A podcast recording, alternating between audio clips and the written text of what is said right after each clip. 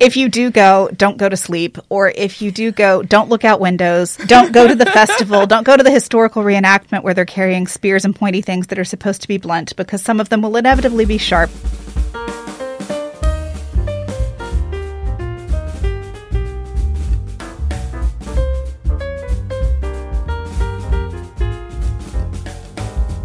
Welcome back to another episode of Sterling Municipal Library's podcast, where we talk to you about the books we'd like to recommend. And Cherie is here with some sage advice, namely how to not get murdered in a quaint English village. Actually, it's your guide to not getting murdered in a quaint English village. So that's written by Maureen Johnson and Jay Cooper. And it is a very useful little how to book to survive your trip to the English countryside. It's got illustrations, it's got tips and tricks, and it's just a really fun book to read. It's also very cute and has like this beautiful little red border around it that just kind of mm-hmm. evokes almost like a holiday special.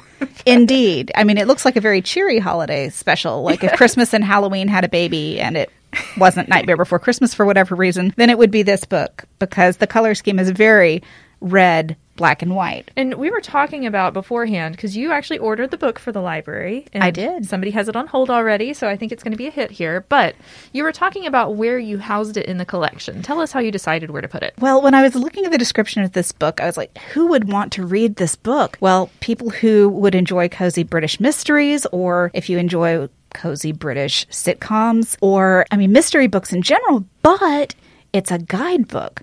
It's not really a self help book, but it looked like it might be a funny book. So, ladies and gentlemen, and everybody in Baytown, if you're looking for this book, it will be in the humor collection at the library because I came down on the side of it's funny. All right, so I'm guessing it reads kind of like a series of short essays. Is that right? Or is there a narrative that ties everything in? This is not a narrative. Okay. The organization of the book is it's broken out into the village and the manor. As Okay. many quaint English villages would have a manor as well as the village.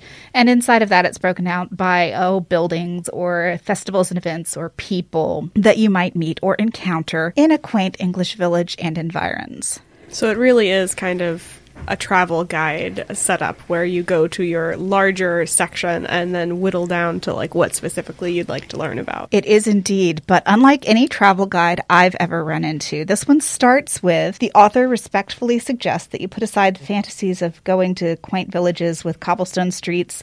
It is possible that you will find yourself in a placid and tedious little corner of England. It is just possible that you will end up in an English murder village. They do have a lot of those if I'm to trust our mystery section. I mean, this book's advice straight up says My advice stick to urban areas. Do not go to the countryside. Dispose of this book and continue on with your life. so I am noticing that the illustrations are very Edward Gorey esque. I don't know if you're familiar with any of his stuff, but he tends to do kind of gothic inspired illustrations and stuff. But how about you tell us some of the sage advice if you do happen to decide to go to the English countryside? Maybe ones that jumped out at you for you to use in your future travels. my big takeaway from this is don't go. Just or, don't. um, if you do go, don't go to sleep. Or if you do go, don't look out windows. Don't go to the festival. Don't go to the historical reenactment where they're carrying spears and pointy things that are supposed to be blunt because some of them will inevitably be sharp. But don't not go either because it's great cover for someone to murder you in an alley. That's true. I'm guessing poisonings are also common. Mm-hmm. you have to be there, but you have to be wearing a suit of armor.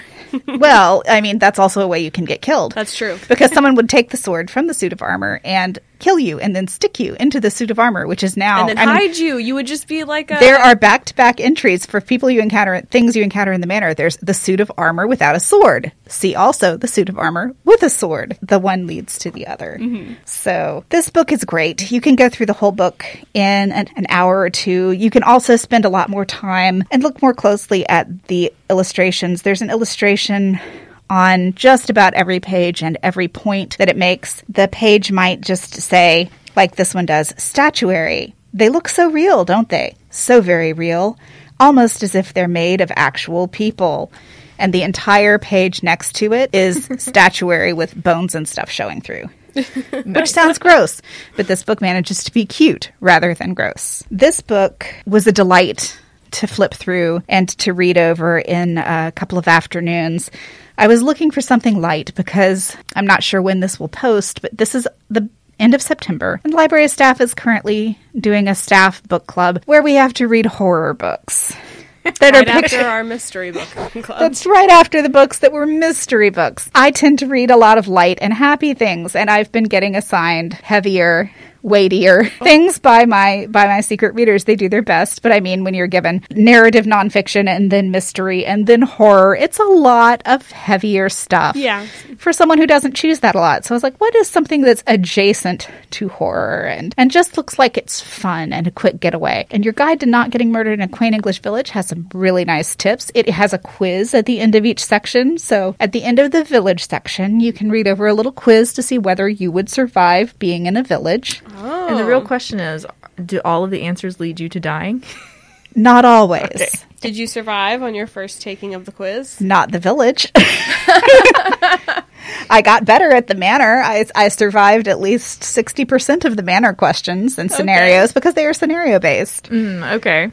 Oh, it's it's like your SATs for surviving. it's like, you know, for instance, your your your long form questions. well, the manor quiz. You arrive at the gates of the manor at dusk. You hear a dog bark, distant voices, and, cra- and a cracking sound. Was that a shot? You decide to A. Walk up the main drive toward the house. B. Take a circuitous path through the gardens. C. Turn around and return to the village. I'm gonna guess. Turn around and return to the village. C says you might meet the vicar on the path. the. That was the, that was a skull and crossbones. So what Yeah. what was the actual correct solution to that scenario? Was it taking the circuitous path? no, it's you think you're you you think you're being smart by staying out of sight. You are eaten by the puma in the herb garden. Oh. There's the puma at the manor. So th- it's actually A. While it is risky to make yourselves an easy target, it's probably best to take the drive. Be quick and zigzag along like you're running from an alligator. Just make it a little harder for them to get a clear shot. Ah, yes, and it makes sense. You want to be visible, kind of like the festival situation, so they may not murder you as quickly.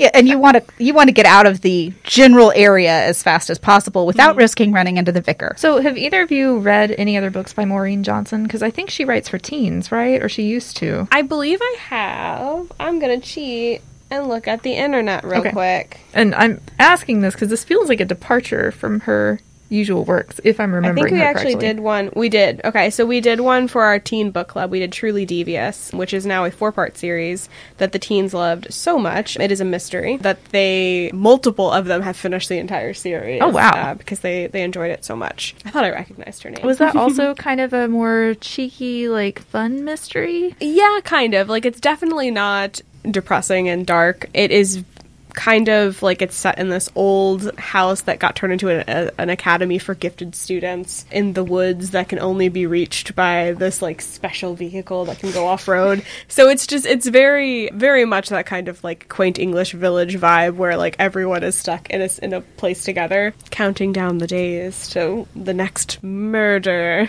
Oh my gosh. Well, this is definitely the same Maureen Johnson who did Truly Devious. And then there's also Jay Cooper, who is an illustrator. He's written or illustrated more than 20 children's books. Wow. And he is currently illustrating a graphic novel entitled Super Atomic Wombat Girl. I know nothing about the book. I just read the about the author blurb on the back, but based on the title of Super Atomic Wombat Girl, I've got to see what he decides to do for illustrations at some point. Yeah, this almost seems like it's a palate cleanser for both the author and the illustrator. Like they just kind of wanted to do something very different from what they usually do. I'm going to add and the reader because this Yes. is definitely a good palate cleansing book. You are welcome to read it alongside your favorite cozy British mystery if you choose to, but I recommend just grabbing it and sitting back to have a bunch of laughs. It does sound very funny to kind of have it on the side uh, to fact check almost your your your book. If you see them walking towards something, you can check real quick in your guide and see see what the possible outcome could be. The descriptions of the different residents at the manor and the descriptions of the different people in the village. Is there an it's overbearing housekeeper? There is. I so. forget her name, but it says don't forget who really owns the house. Right. That's her description. We all know. Is there a butler as well? There is, and once he did it. once he did it, Accurate. but just once. All right, I'm having trouble thinking of other questions. Yeah, me too. Such a quick snippet of a book. Yeah. How does it compare to other books you've read from the humor collection? That's hard because humor is very subjective. There are a lot of humor books that are more like humor essays. Mm-hmm. This isn't that. This is this is very quick snippety. You can pick it up, you can put it down. You can go back it- to it. Is it similar to Ca- Caitlin Doughty's book that you reviewed? A little Will, bit. cat, will my cat eat my eyeballs? yeah, Will My Cat Eat My Eyeballs? A little bit. She used a lot more words than Maureen Johnson and Jay Cooper are using. And her illustration, her illustrator for that book was a lot more creepy. The illustrations in this are a little bit tongue in cheek. Mm-hmm. So I would say th- this is just a great refreshing book to to intersperse with your usual reading. If you are someone who hates English villages, who can't stand people making fun of anything, don't read this book. But If I, you hate English villages, you might like this book because it seems very self-aware that there's Then a lot of silly things happening in some there of those books. there is this there's a lot of snark and mm-hmm. sarcastic type humor. You can see it when the authors tell you the best way to survive an English village, turn around, go back to the city, put this book down and walk away. Go on with your life. So that's the type of humor that is in here. And I kid you not, some of these pages it says the hedge maze, you don't find the way out, it finds you. That's all the words on that page. so this doesn't take long, but it's easy to hold, it's easy to read, and you could probably have fun spending more time with the illustrations if you want to. Mm-hmm. It kind of reminds me of something that you would buy as like a gag gift at Christmas because then it would be really funny to show off. It would also be hilarious to put on your coffee table. for a friend or family member Yeah. who's maybe a big fan of those books. That could be I, a fun I highly recommend if you have a place in your home where people are looking for something just quick to pick up and flip through. This is Like a the bathroom? I was going to say the restroom. I was trying not to say a bathroom book. I would say for your personal copy, go right ahead. For the library's copy, I'm not going to ask, but Yes, you know. please, please don't keep your library books in your bathroom, just in general. So yes, this would be a great white elephant gift exchange book. It would be listed as a on the back with the titles of humor and travel as their subject as their subject headings. Um, I like that someone might pick it up as an actual guide to an English village and then be look at it and be like, "Oh, if you this are is a gi- joke." if you're giving this as a gift to a friend or relative who's going to an English village, please do so fun. ironically. That would also be a humorous gift for someone. Uh, yes, well, I'm I am going to a quaint English village sometime in 2022. it's so important to prepare. You've got to study I, all your I- avenues. I, do. I, I know to not go. yes, just to But you're going to do it anyway. go home and say, Otherwise, I'm, that's a really short story. I'm Well- sorry, I've called off the trip. Leslie, you would love their their description of the dogs at the manor house. I was going and- to ask if there were any animal sidekicks or anything included. Well, I mean, there's the puma that's already referenced, but then the puma in the urban. there are the dogs, and it says something to the effect of you might think that to survive the hounds, you throw a steak and run the other direction. No, this does not work. It gets you eaten. If you want to survive the, the, the dogs, you say, Oh, good girl, who's a good girl? And throw tennis balls because these dogs don't get a lot of love. Oh, Aww. Positive, positive feedback for the dogs. Go play with the dogs and and take them with you when you leave. If That's true. you The- leave. You just befriend the dogs first. First thing you do, befriend the dogs. Then you walk with the dogs around you at all times, forming a perimeter of protection. profit. Profit. step, step three question mark. Step four profit. yes. So this is clearly a fun discussion book as well. I mean, you mm-hmm. could you could have it around the house, read different snippets of it, amuse your friends and family. It's fun. All right. Well, thank you so much for bringing us a nice palate cleanser from some of the Definitely. mystery books we've been talking about lately. and stay tuned next week for more fantastic book recommendations. Bye.